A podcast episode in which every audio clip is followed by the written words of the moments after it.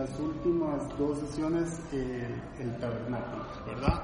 Eh, la fiesta del tabernáculo. Y hoy vamos a estar en, en Juan 8, del 1 al 11.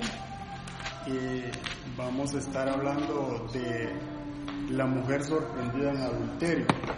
Es un, es un tema un poquito controversial y, y, bueno, la, la participación de todos pues va a ser muy importante para que podamos eh, discutir un poquito el tema y aprender un poquito más, ¿verdad? Entonces eh, vamos a leer el, del, eh, el capítulo 8 del 1 al 11. Mauro, no sé si usted me ayuda. Claro.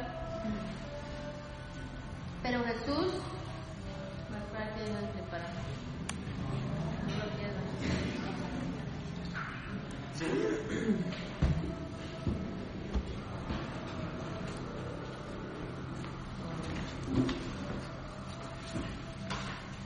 Pero Jesús se fue al monte de los olivos.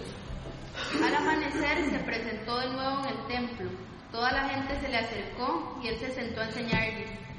Los maestros de la ley y los fariseos llevaron entonces a una mujer sorprendida en adulterio y poniéndola en medio del grupo le dijeron a Jesús, Maestro, a esta mujer se le ha sorprendido en el acto mismo de adulterio. En la ley de Moisés nos ordenó apedrear a tales mujeres. En la ley, en la ley, perdón, Moisés nos ordenó apedrear a tales mujeres. ¿Tú qué dices? Con esta pregunta le estaban tendiendo una trampa para tener de qué acusarlo.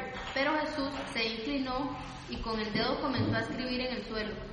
Y como ellos lo acosaban a preguntas, Jesús se incorporó y les dijo, Aquel de ustedes que esté libre de pecado, que tire la primera piedra. E inclinándose de nuevo, siguió escribiendo en el suelo. Al oír esto, se fueron retirando uno tras otro, comenzando por los más viejos hasta dejar a Jesús solo con la mujer que aún seguía allí. Entonces él se incorporó y le preguntó, Mujer, ¿dónde están? ¿Ya nadie te condena? Nadie, Señor. Tampoco yo te condeno. Ahora vete y no vuelvas a pecar.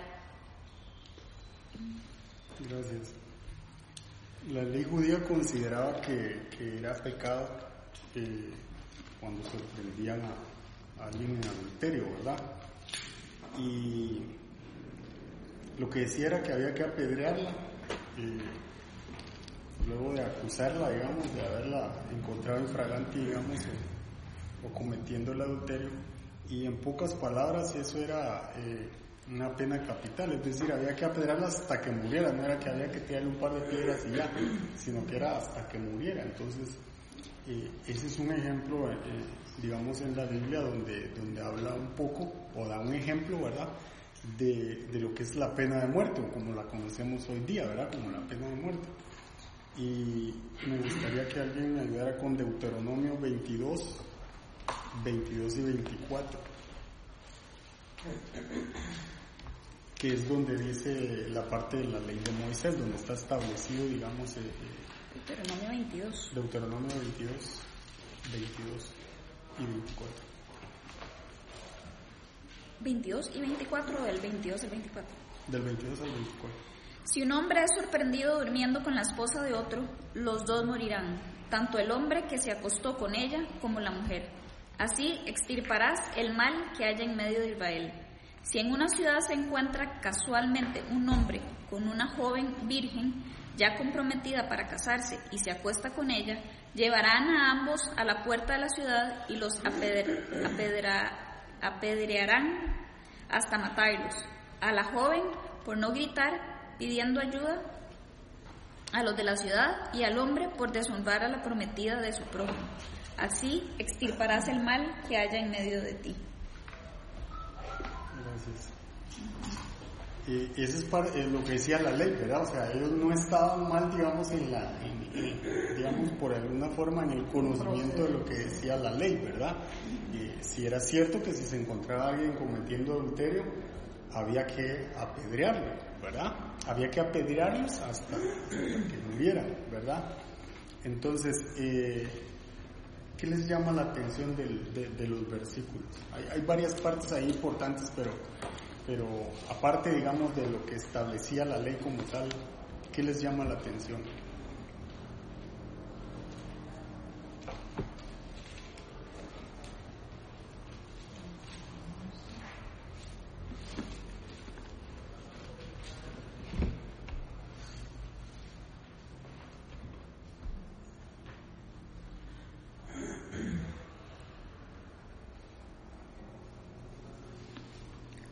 Llama la atención lo que acabamos de leer es que se va se castigarían a los dos, ¿verdad? Y aquí estamos viendo que solo están castigando a la mujer. Exacto.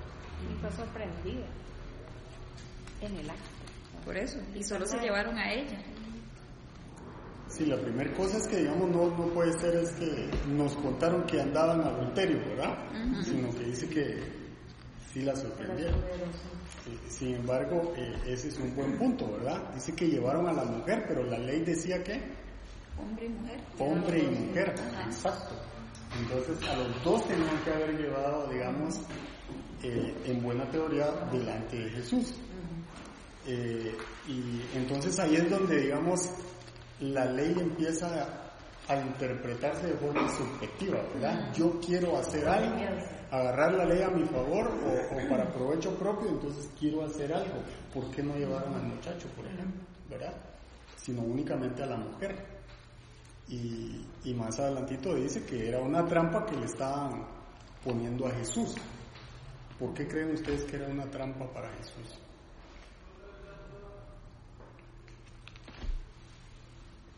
Porque si él la condenaba, la condenaba solo a ella y no condenaba a la otra persona, tal vez. Iba a aplicar Iba la ley. Iba a aplicar la ley. a medias, la ley, Exactamente. Entonces iba a ser juzgado él por no aplicar la ley. la ley correctamente. ¿Por qué? ¿Por qué? ¿Sabes? Porque al ser, al, digamos, si Jesús la juzgaba, decían, está bien, o sea, ella está en, en adulterio, hay que matarla, hay que. Y la pareja con la que ella estaba no, no estaba ahí.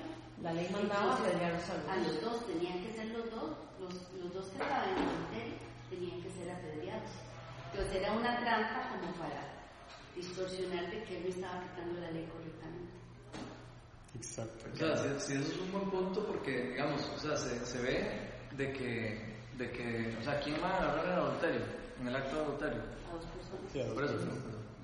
Casi que tienen que andarlo espiando Sí. para que lo agarren a uno así.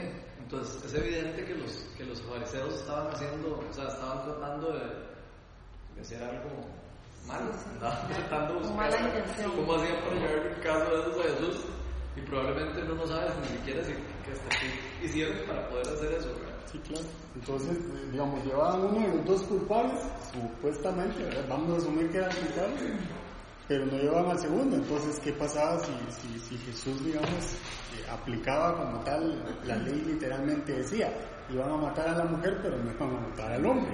Entonces, él estaba violando la ley en ese caso también, ¿verdad? Entonces, esa era la trampa, digamos, una de las razones por las cuales ellos buscaban que Jesús cayera en, la trampa, ¿verdad? Pero obviamente el Señor lleno de sabiduría no no iba a pasar eso, ¿verdad? Pero ¿qué pasaba si la eximía? También lo iban a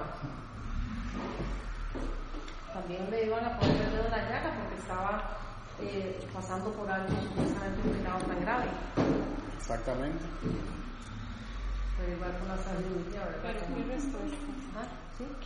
Y yo les pregunto a ustedes, ¿por qué se la llevaron a Jesús y no se la llevaron a las autoridades que tenían que realizar el juicio? Por ejemplo. Pues es como que yo llegue donde otro, digamos, y diga, este me robó. ¿Y qué va a decir otro? ¿Y qué quiere que yo haga? ¿Sí me explico? O sea, yo no soy el que aplica la ley, ¿verdad? Hay, autoridades específicas para eso. Entonces la pregunta es, ¿por qué se la llevaron a Jesús? ¿Verdad? iban a esperar como si igual como si tal vez aunque otro no sea la ley tal vez Soto en la ira se iba a dar contra el ladrón y lo iba después va a hacer salir el, el trasquilado, ¿verdad? Exactamente, entonces ya no iba a ser uno juzgado, o no iba a ser solo ya juzgado, sino que digamos ya también a Jesús lo iban a llevar y lo iban a poner a ser juzgado también por violar la ley o por hacer algo que él no tenía que hacer, ¿verdad?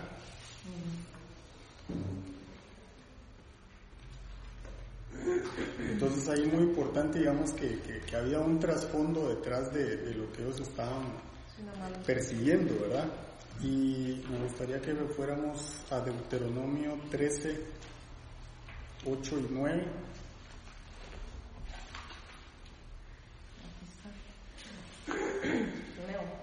Por favor.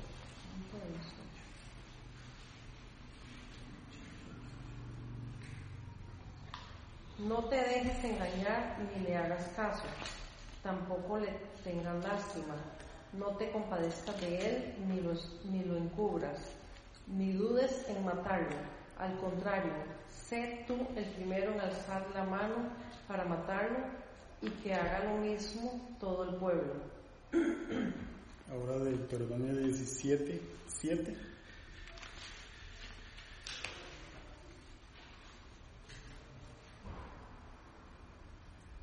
Dice, los primeros en ejecutar el castigo serán los testigos y luego todo el pueblo.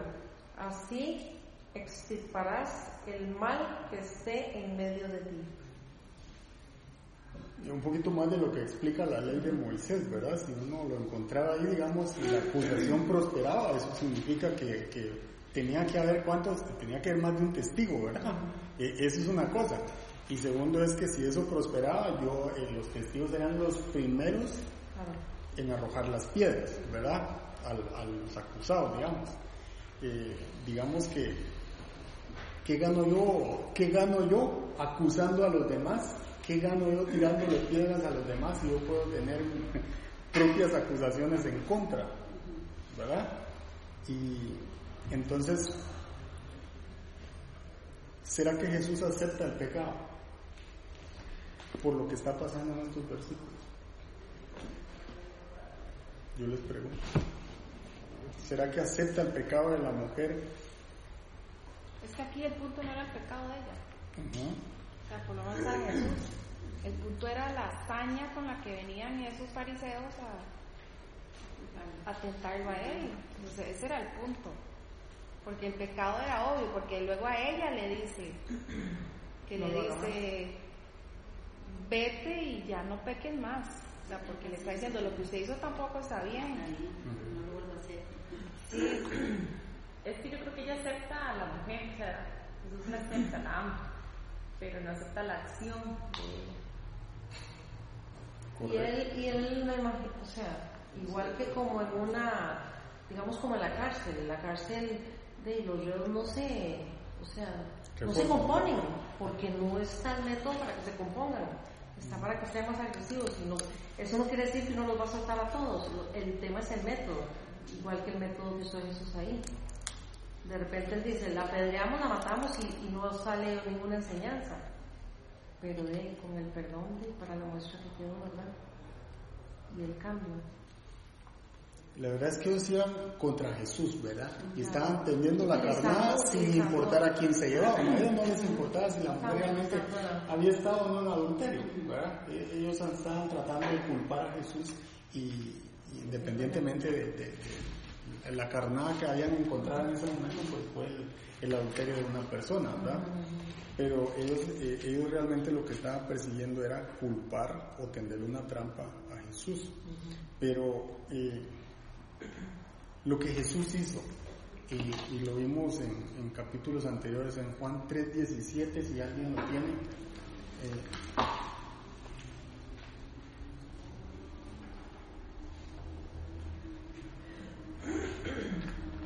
Porque no envía Dios a su Hijo al mundo para condenar al mundo, sino para que el mundo sea salvo por él. Entonces Jesús no podía condenar la verdad, eso iría en contra de su naturaleza.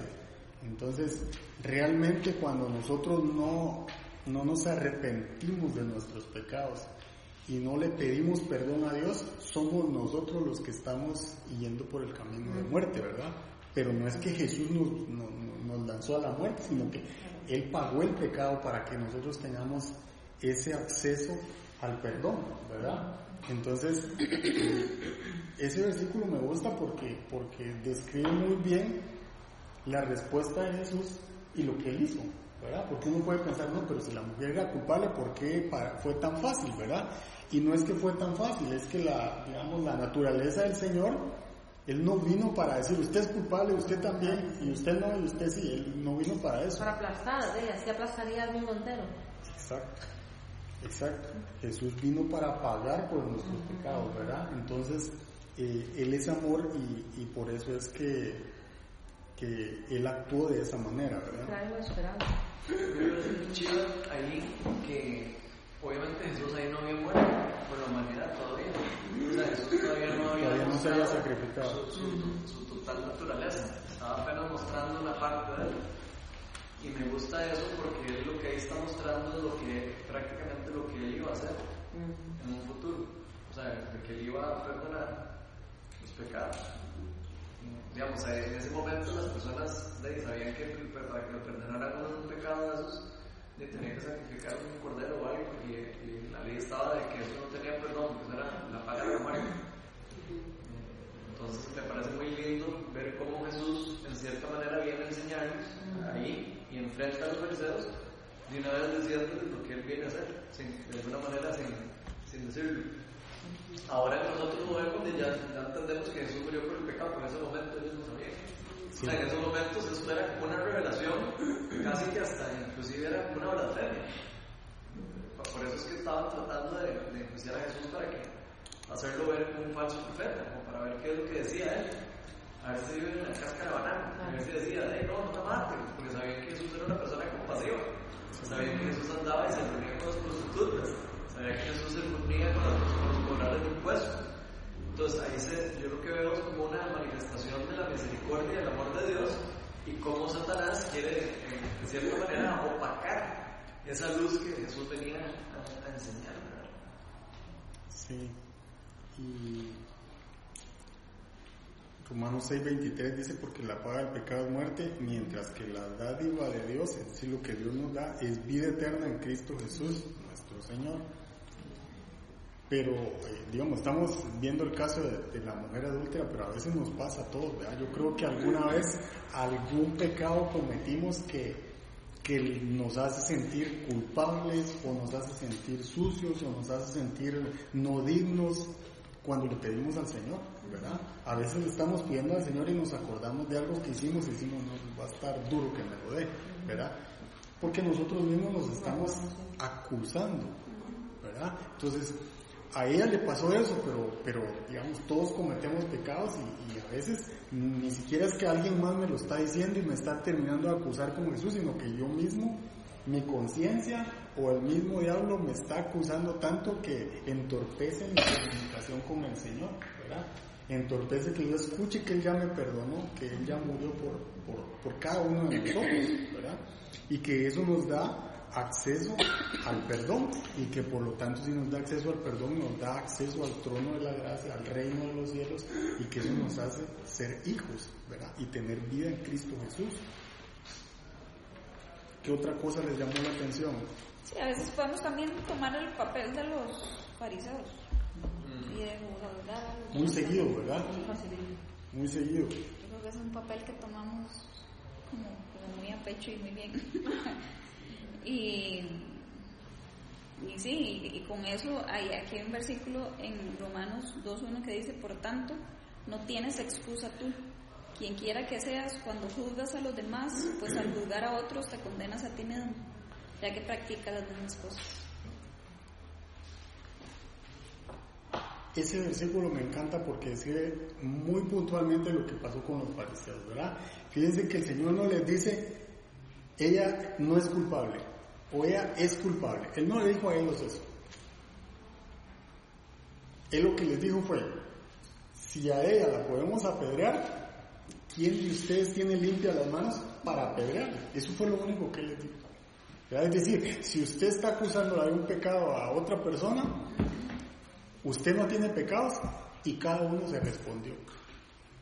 Ni siquiera les dijo Jesús, ustedes hicieron tal y tal cosa, como si lo hizo en Mateo 22, 23, por ejemplo, ¿verdad? Ya lo vamos a leer, pero, pero aquí Él no les dijo eso, ¿verdad? Él simplemente, digamos, les hizo la pregunta, ¿verdad?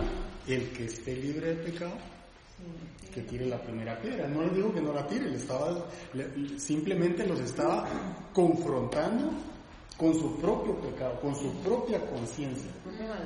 ¿verdad?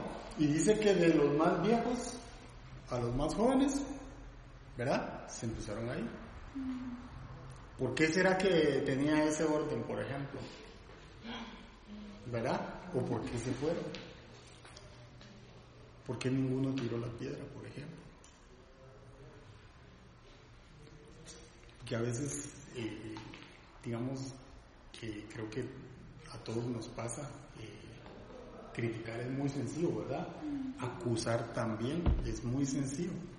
Pero cuando nos toca aquí confrontarnos nosotros mismos y hacernos la pregunta, ¿será que yo tengo el derecho de hacer algo? ¿Será que yo tengo el derecho de decir esto? Nos damos cuenta que, que tampoco, ¿verdad? Que nosotros no estamos para juzgar a las personas, sino estamos para amarlos, estamos para, para reflejar la imagen y semejanza de Dios.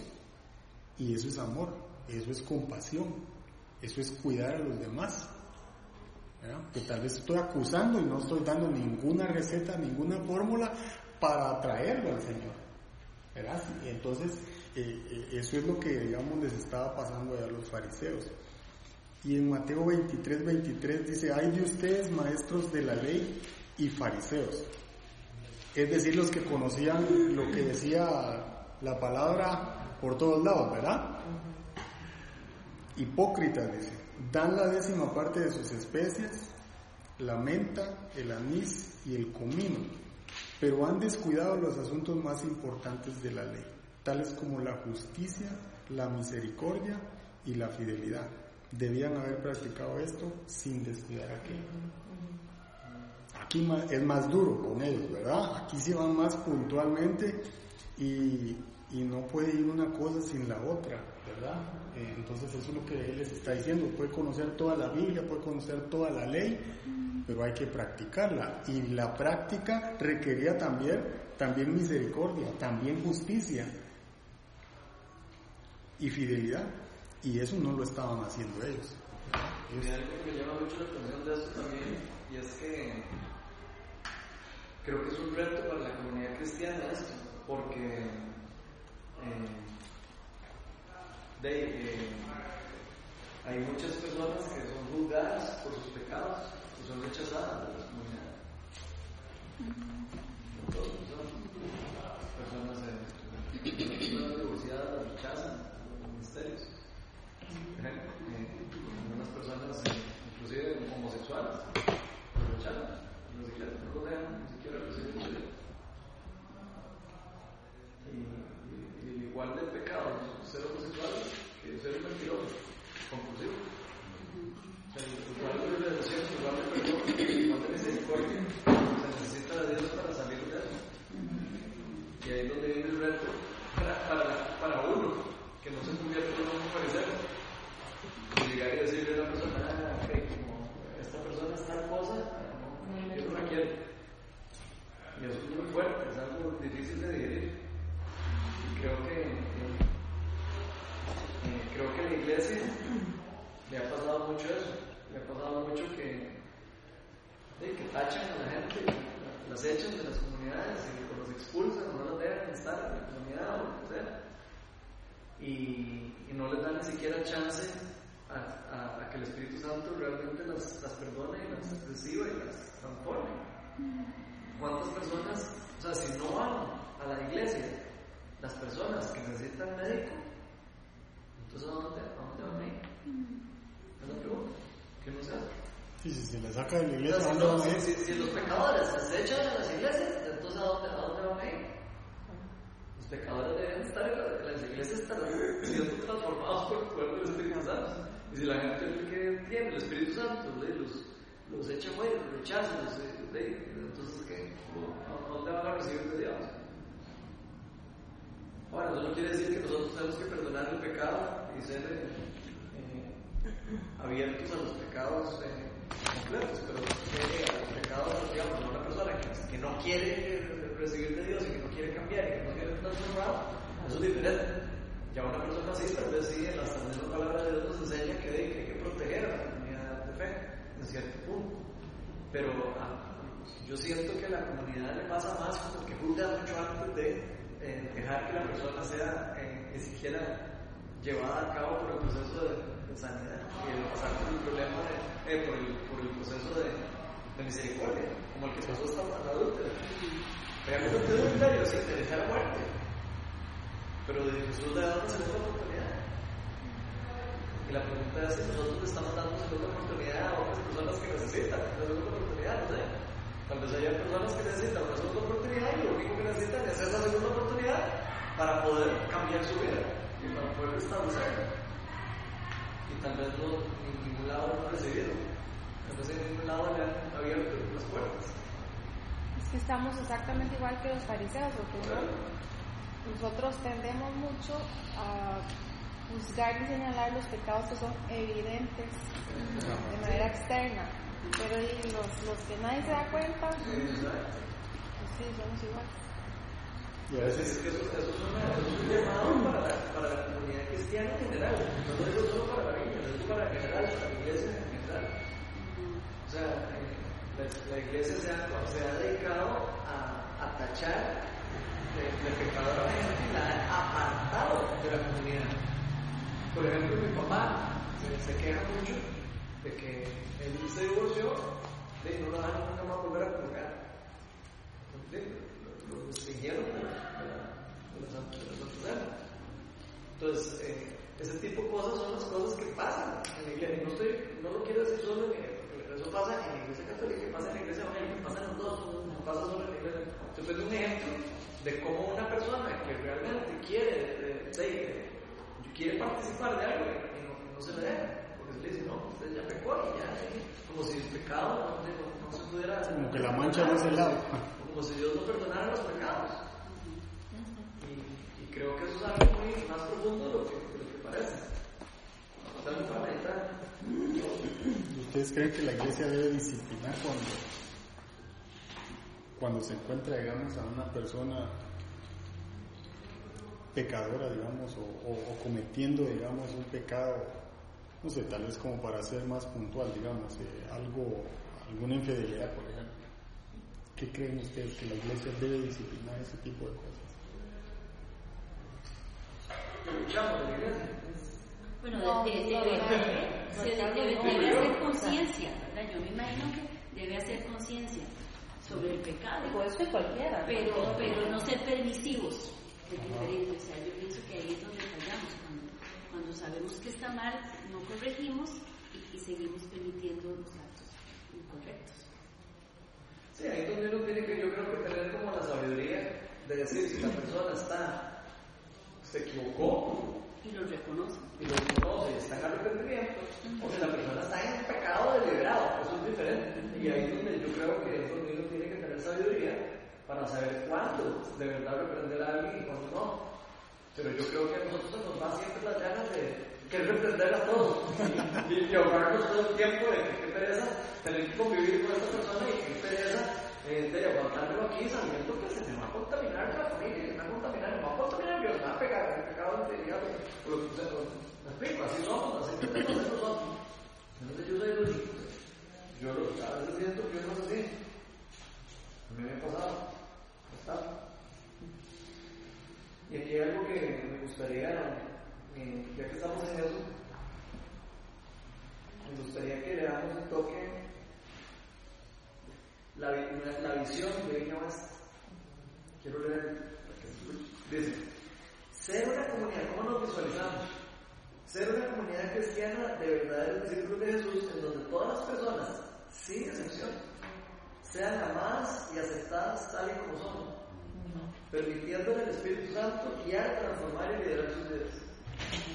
Si nosotros no gente tal y como es, y no dejamos que el Espíritu Santo los transforme, na- nadie los va a transformar. Traemos. Parte de la visión que nosotros tenemos eh, es eso, es abrirle un campo a las personas que no han podido recibir de Dios para que sean transformadas y que su corazón sea transformado. Ahora, si la persona no quiere ser transformada y no quiere, ya es otra cosa, pero de que hay que abrirle el corazón y que hay que abrirle las puertas, que hay que abrirle la casa, pues hay que hacerlo. Es parte de lo que Jesús le hizo. Lo hizo con las prostitutas, lo hizo con los todos los pecadores. Entonces yo creo que es una, actitud de corazón que uno tiene que tener. Y creo que ahí es donde sí, eh, obviamente todo tiene su límite. Yo creo igual que, como decía doña Lucía, llega un momento donde obviamente en algún momento puede ser que haya que enfrentar a una persona con algo por algún comportamiento ya que es evidente o algo demasiado que se evidentemente que va en contra la ética y el carácter cristiano, o que puede ir en contra inclusive de la comunidad. Creo que ahí sí uno tiene que poner cierto límite. ¿cómo creen que debería hacerlo la iglesia? Es una buena pregunta, digamos, porque ya saben que la iglesia hay todos los sabores, colores y de todo, ¿verdad? Pero ¿cómo debería la iglesia de, de, de aplicar, digamos, la disciplina para hacerlo de la forma correcta? Yo creo que tendría que ser un caso muy grave, mí me gustó lo que dijo Ron, que proteger a la comunidad. De una mala influencia o algo, no sé, digamos. En una celebración entra un muchacho drogado, era un escándalo, eh, hay que sacarlo. Sí, claro. Están los chicos aquí, todo, o sea, que tiene que haber una disposición de las personas. Los homosexuales hoy en día celebran el orgullo gay. Si, si hubiera, digamos, un tipo de comportamiento así descarado al respecto, que pues, es que son, son, yo, yo creo mucho en la influencia.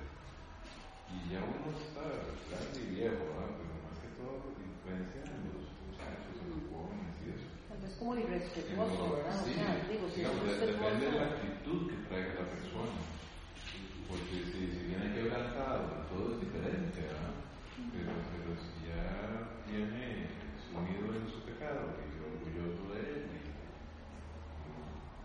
porque la sociedad, las sociedades al principio no aceptan cosas, luego las toleran, luego las aceptan y terminan participando.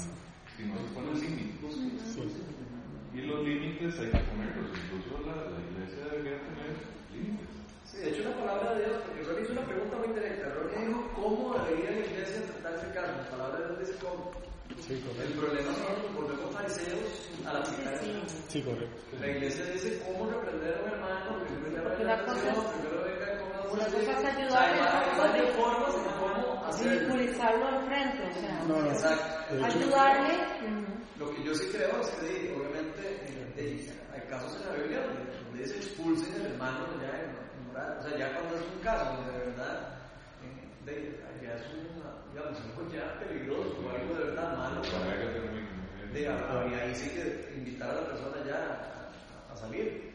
Pero yo creo que eso hay que llegar, uno debe llegar a ese punto cuando uno siente que de verdad, eh, y no uno, sino un grupo, ¿verdad? ojalá un consejo pastoral o algo así, llegue a un consenso en decir, ok, sí, esto, de- esto es lo más, lo más sano, sano es reprender a la persona. Pero creo que no puede ser así como de que cualquier persona tome la decisión de hacerlo. Claro, Porque claro. para nosotros es muy fácil, por nuestra propia cuenta, por nuestras propias heridas, nuestras propias cosas, que cada uno de nosotros tomar juicios diferentes. Sí, y de hecho tomar juicios insanos también.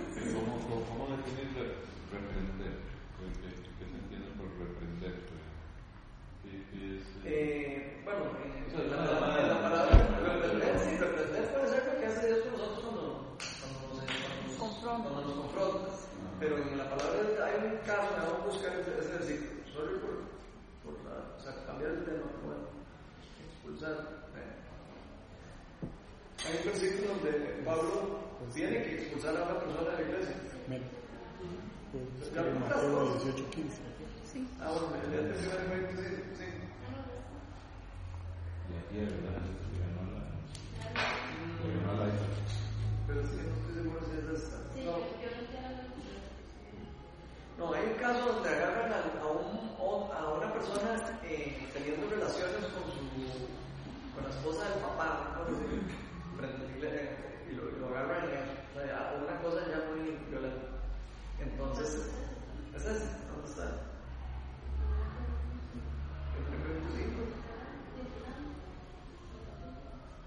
Ah, bueno, aquí dice, ya es de dominio público que entre ustedes un caso de inmoralidad sexual que ni siquiera entre los paganos se tolera.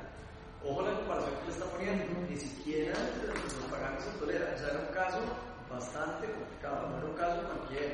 Y probablemente no era un caso nada más de que se- a escondillas pasó, no, era probablemente algo evidente, algo que todo el mundo sabía, y la gente seguro andaba ahí en la iglesia caminando juntos, y, o sea, era, era algo probablemente profundo. Y dice, eh, a saber que uno de ustedes tiene una mujer por esposa de su padre.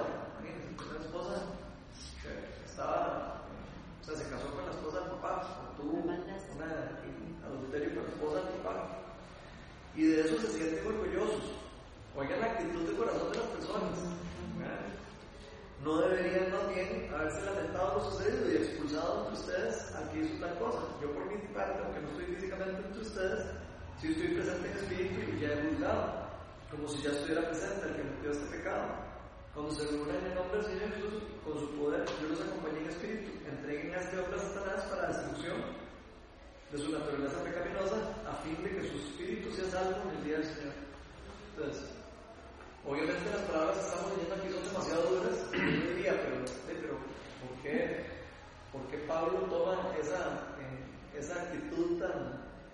Eh, de, yo lo veo casi igual que, que, o muy parecido al caso de Ananías y Zafira, cuando, pe, cuando pecan y, de, y se caen muertos frente al Señor.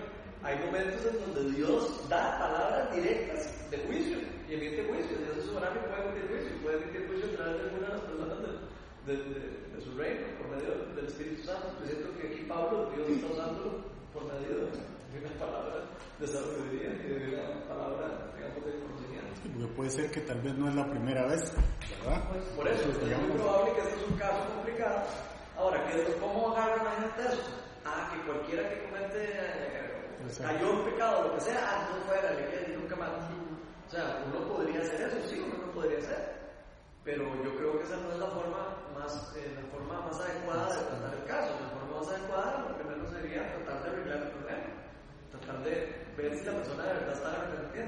Ahora, si la persona no quiere y no quiere estar y quiere de verdad entregarse un día de pecado, de entreguenlo a Satanás, como, como, dice, como dice Pablo. Es lo que está diciendo prácticamente. Probablemente la persona no, no tenía esa actitud de querer estar en, en arrepentimiento y en sometimiento a Dios.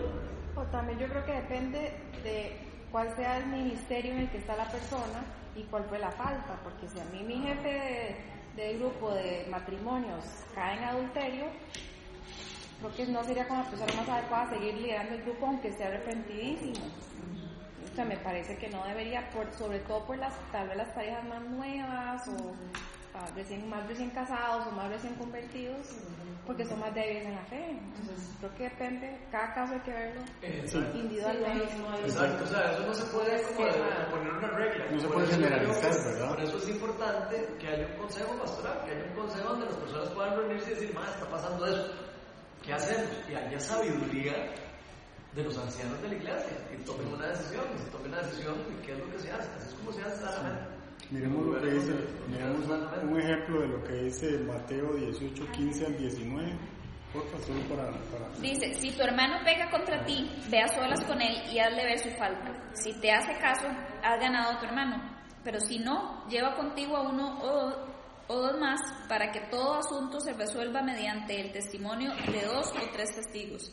Si se niega a hacerles caso a ellos, díselo a la iglesia. Y si incluso la iglesia no le hace caso, trátalo como si fuera un incrédulo o un renegado.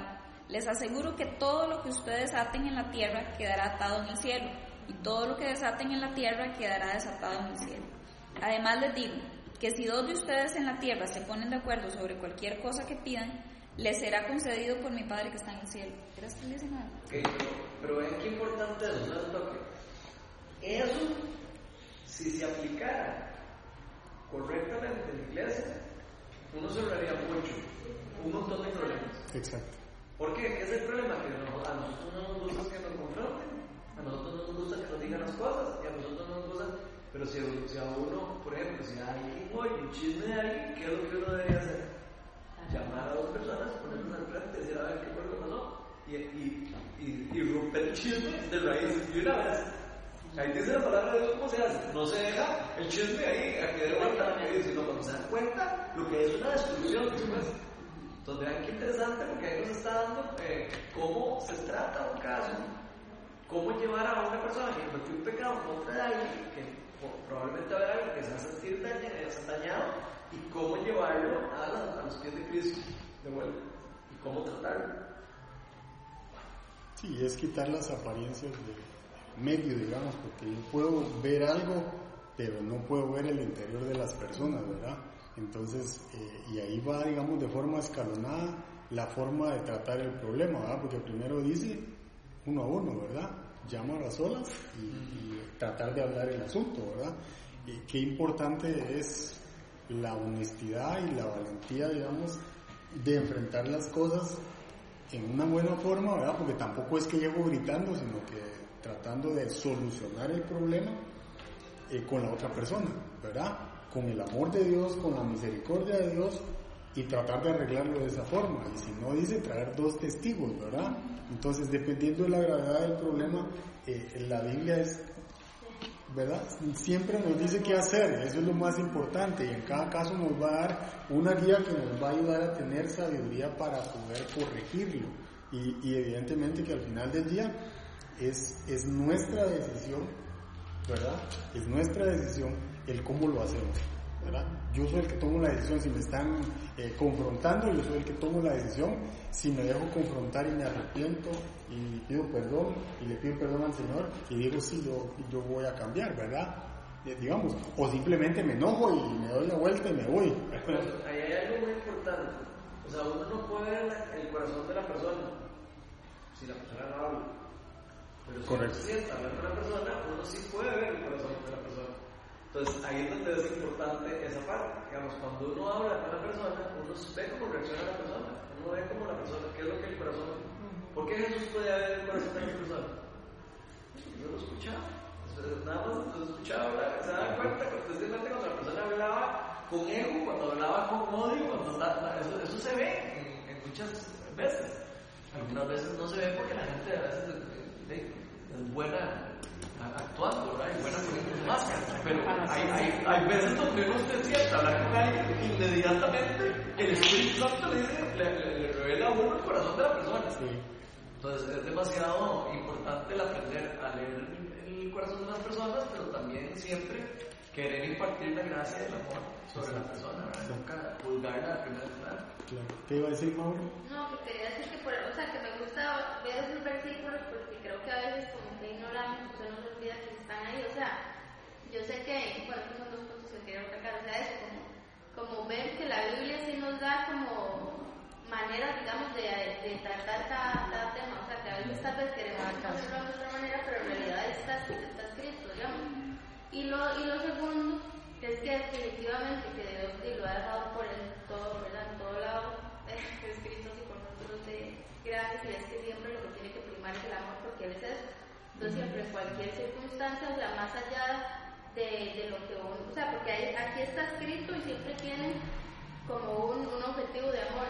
Y yo creo que en todos los casos donde uno como que vaya a aplicarlo, es ahí lo que tiene que cuestionarse, ¿verdad? O sea, ¿Cómo, ¿Cómo aplico yo esto consciente de que tiene que ser en justicia, en amor, en respeto, ¿verdad? O sea, como, como respetando, o sea, como uniendo todas esas cosas, sea, que no sea nada más, o sea, porque uno podría interpretarlo y nada más llegar, llegar y confrontar a alguien y hacerlo como, como bruscamente. A lo que voy es que así, que aquí está escrito y que uno tiene que, que verlo, digamos, sopesarlo siempre en un trato de amor.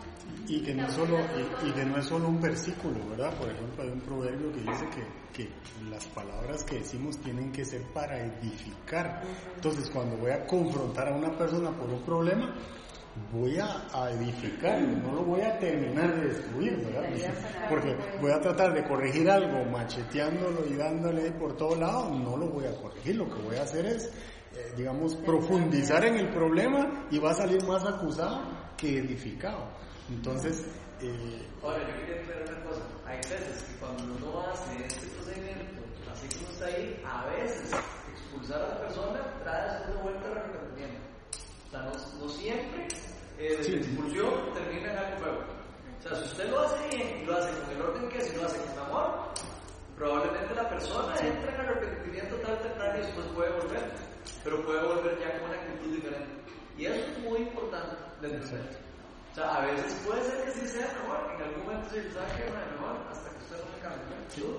O digo, que no quieras, eh, sorry. Si hay veces que aprendemos a las malas. Usted quiere que están las puertas abiertas, cuando usted quiere, pero. Pero incluso para llegar a ese punto ya se ha pasado por Exacto. otro. Ah, pero eso tuvo que haber Entonces ya eso es, exacto, ya eso Por es eso. un punto en el que ya no hay opción. Exacto. Entonces más bien Por eso se sabe que va a ser un efecto Por positivo eso. porque Exacto, ya ahí se tuvo que haber pasado por el 1 Claro. a 1, por el 2 a 2, por el 3 a 3, por el 4 a 4, o sea, por el todo, todo, todo. Y de verdad haber agotado toda la, ese las sandalias y. Sí, claro. Sí, pues muy fácil. Claro. Sabemos quiénes aprendemos a la brava, ¿verdad? O sea, es así, a veces dependiendo de lo que nos ha pasado o la vida que hemos tenido, el pasado que hemos tenido, digamos, a veces es- son los golpes duros, como dicen, lo que lo forman, forman carácter a uno, ¿verdad? Eh, Juan 7:24 dice, no juzguen por las apariencias.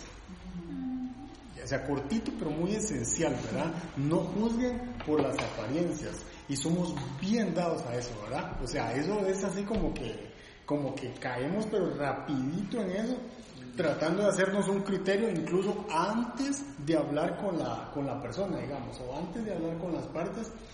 Y por eso dice, no juzguen por las apariencias. Dice, juzguen con justicia. ¿Y qué significa entonces? Si no debo juzgar con apariencia, sino juzgar con justicia, ¿quién es el único justo? Jesús, ¿verdad? Entonces, ¿cómo tengo que juzgar? Tengo que llevarlo primero delante del Señor, ¿verdad? Ahí nos está diciendo otra forma de solucionar las cosas.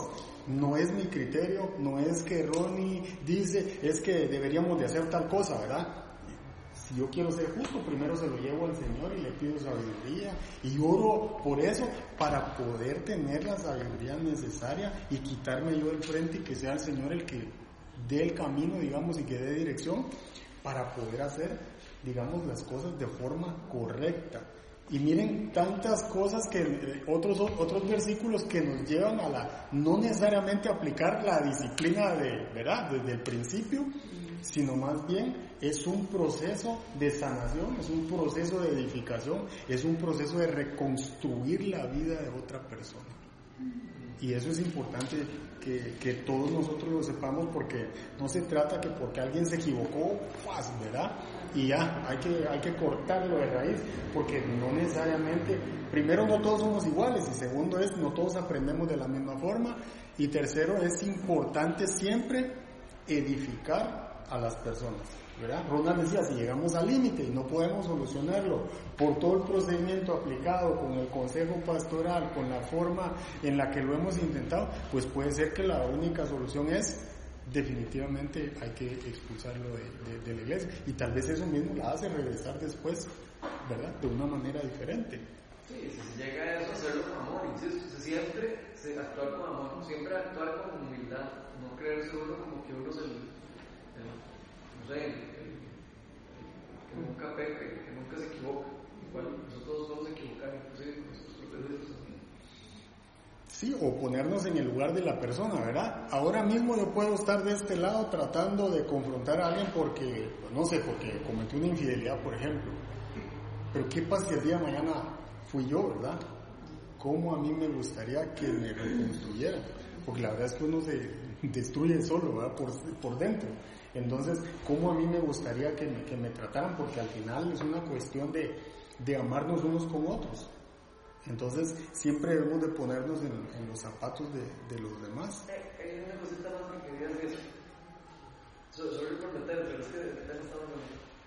Y me parece muy lindo de que, en qué comunidad les gustaría a ustedes vivir. En qué comunidad les gustaría tener.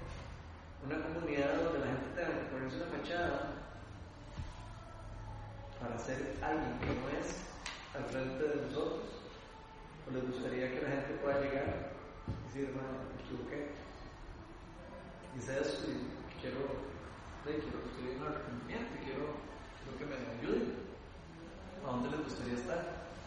O les gustaría estar en una comunidad donde ir, escucha, me jalé esta torta y no puedo ni a Dios guarda esa tarea alguien ahí en la iglesia porque todos me, me van a echar. No, yo no voy a poder entonces hacer nada, porque no nada que quitarle. O sea, ¿a dónde- ¿en qué tipo de comunidad queremos nosotros vivir? Es una muy buena pregunta. Buena pregunta, ¿verdad? ¿Qué queda en que está de Juan 724? No juzguen por las apariencias, sino juzgar con justicia. No, el, el, el versículo anterior. Mateo 18. Mateo- Mateo 18, 15 al 19. De los pasos. Ma, ese, ese es demasiado bueno. Eso está muy bueno, Ese la verdad. de verdad aprenderse. Sí, es, tiene mucha sabiduría esos cuatro versículos de, de, cómo, digamos, aplicar las cosas. Y no solo para, para, digamos, cosas de la iglesia o pecados de la iglesia, sino realmente en la vida profesional me parece que es súper aplicable también y es muy importante. Los pasos para, para aclarar un asunto, bueno, si hay un chisme, si hay lo que sea, usted haga y hace, usted sigue ese paso y se vuelve. ¿no? Mateo 8:15. Primera de Juan 3, 16 al 18. Eh, si alguien me puede ayudar. Primera Juan. 3, 16 al 18.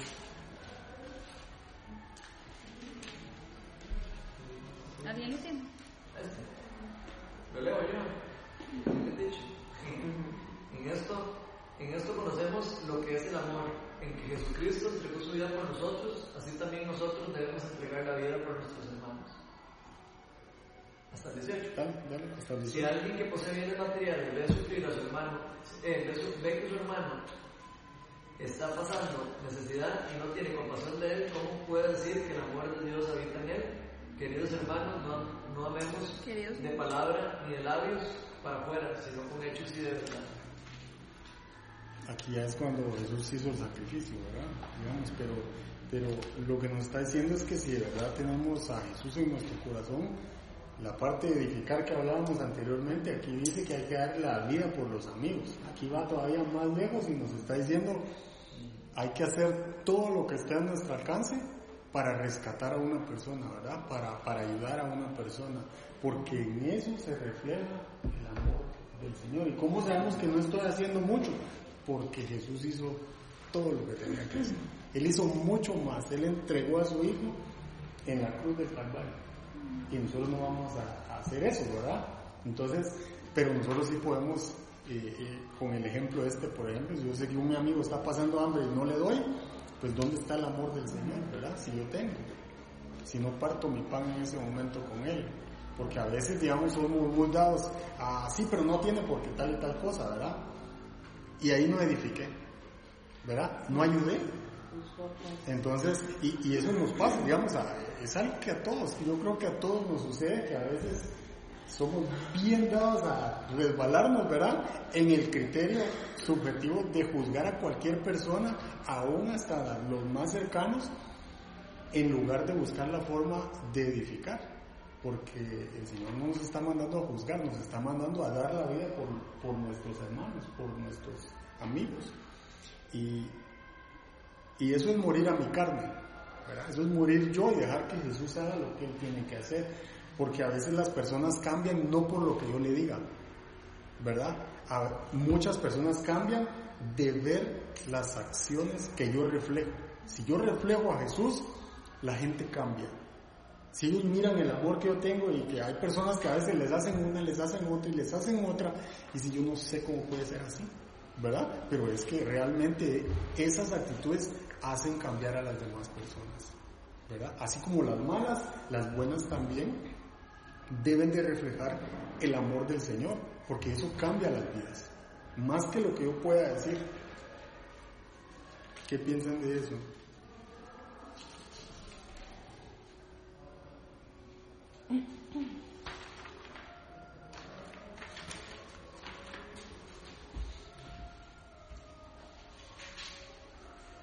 Eso cuesta mucho, ¿verdad?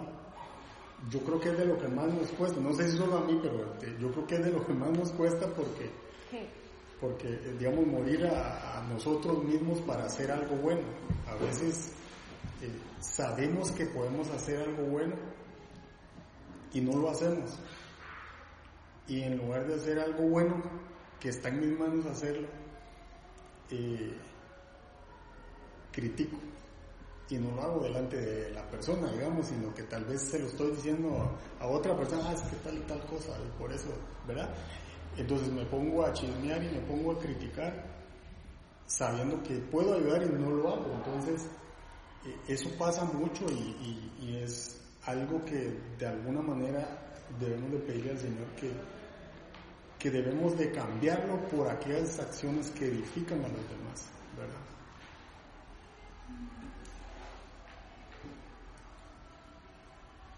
Entonces, ¿qué nos toca a nosotros en esta, para ir cerrando, eh, en el estudio de hoy. A nosotros nos toca perdonar y ser compasivos. Eso es lo que nos toca a nosotros, ¿verdad? El Señor no dijo que nosotros hiciéramos juicio a los demás. A nosotros nos toca perdonar y ser compasivos. Pero Jesús usó un orden perfecto en lo que él hizo. ¿Verdad? Él primero, de alguna manera, confrontó a los fariseos y se fueron. ¿Verdad? Y después, ¿qué le dijo la mujer?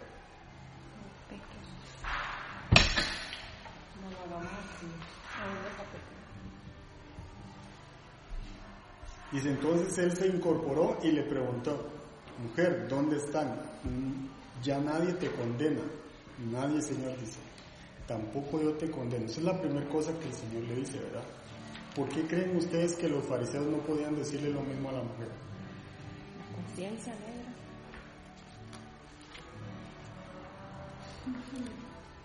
Exacto, por eso se fueron, ¿verdad? Porque la conciencia no les permitía decir, eh, la perdonamos, ¿para qué la vamos a llevar donde Jesús, ¿verdad? Está libre. Un paréntesis, pero digamos, ahí eh, este, me pregunto, eh, cuando, cuando ellos llegan, ¿verdad? Y que Jesús, o sea, la actitud de Jesús, ¿qué mensaje nos quiere enviar, digamos, con su actitud de llegar? Yo me lo imagino, que ve a todo el mundo en la trifulca, llega, se inclina y se pone a escribir en... Me lo imagino con toda la paciencia del mundo, o sea, en la tierra. Primero, ¿qué será lo que escribió? ¿Verdad? Y luego, ¿qué, qué, qué no, qué, mensaje quería enviar él con esa actitud? De, de- de- Lo primero es que la Biblia dice que eh, no especifica qué escribió, es una incógnita que escribió. Hay dos versículos que, que suponen que es lo que escribió, que es Jeremías 17:13 para que lo noten nada más, y el otro posiblemente Éxodo 23:1. Eh, es nuevamente es una suposición, digamos, de, de las personas que, que estudian la Biblia, que se supone que probablemente cualquiera de esos dos versículos es lo que Jesús escribió. Perdona, Pero- ¿el Éxodo 23? Éxodo 23.1 y el otro es Jeremías 17.13. Eh, entonces, Jesús lo que hizo fue confrontar a los fariseos. Eso fue lo primero que él hizo, ¿verdad? Pero él lo que estaba haciendo era haciendo una justificación del pecado de la mujer. Y eso solo podía hacer Jesús. Eso no lo podían hacer los fariseos, ¿verdad? El perdonarle los pecados es la secuencia de eso. Solo lo podía hacer Jesús. Jesús es el, el que nos perdona los pecados. Los fariseos no podían hacer eso. Entonces, cuando nosotros cometemos un pecado, necesitamos justificación y necesitamos perdón. ¿Verdad? Tiene que tener arrepentimiento. Eso le está diciendo, porque le está diciendo, no peque más. Y no peque más, ¿qué, qué requiere? Requiere que la mujer se arrepintiera de sus pecados. Entonces, eso es muy importante. ¿Y por qué se tiene que arrepentir y seguir con Jesús en su camino? Que la secuencia de, de la, del arrepentimiento va a ser la santificación, ¿verdad? Ella cometía un pecado y ahora lo que necesita es digamos, ya fue justificada, ya fue perdonada, ya, digamos, ahora el Señor la está llamando a que se arrepienta de lo que estaba haciendo y le está diciendo que usted tiene que caminar en santificación. Eso es muy importante, ¿verdad? Él lo está poniendo con otras palabras, pero eso solo Jesús nos lo da. Y solo Jesús lo puede hacer. Por eso es que Él es el que en ese momento, Él no aplicó la ley de, la, de Moisés ahí, ¿verdad? Él no aplicó solo la ley de la tierra, digamos, sino que lo que hizo fue aplicar la ley divina. Eso es lo que Jesús hace con nosotros. Él sí nos justifica, Él nos perdona, pero también nos pide algo que hacer, nos está pidiendo arrepentimiento y era lo que estuvimos discutiendo. Una persona quiere cambiar o no quiere cambiar, eso depende de cada uno. Si uno tiene arrepentimiento, pues evidentemente va a haber, digamos, una reinserción al, al proceso o a la iglesia o el ministerio en el que se esté desenvolviendo. Y por último, la santificación, que es no volver a, a cometer, digamos, el, el, pecado, ¿verdad? No sé si alguien tiene alguna pregunta, alguna duda más.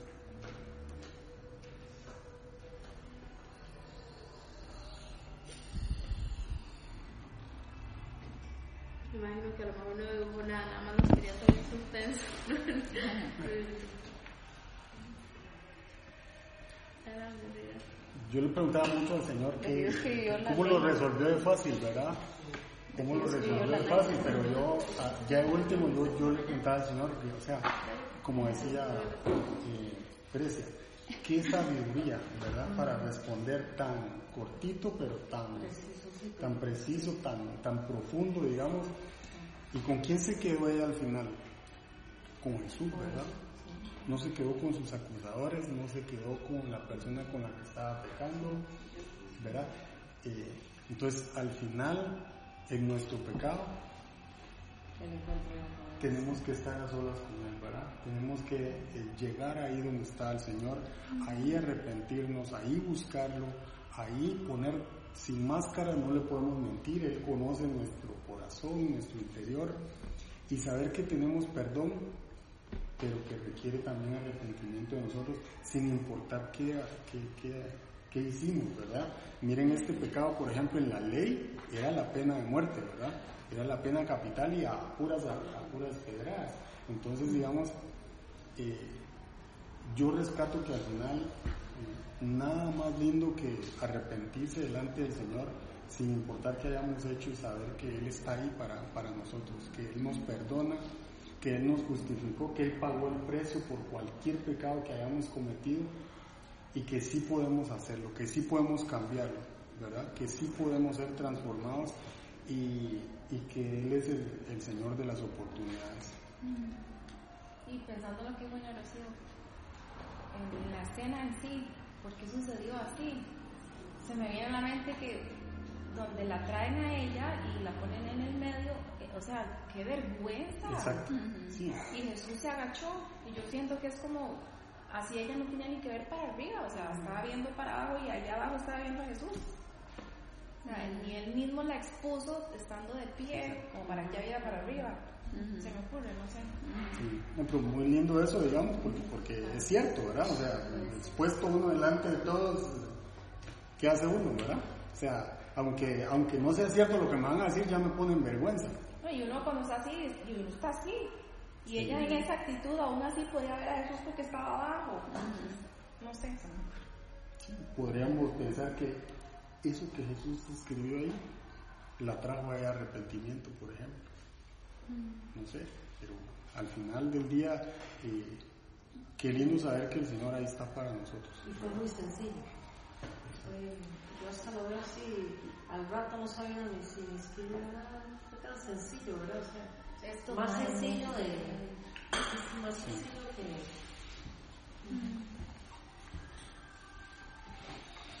Vamos a, ¿Qué clase nos cuesta? qué lindo, ¿verdad? La verdad es que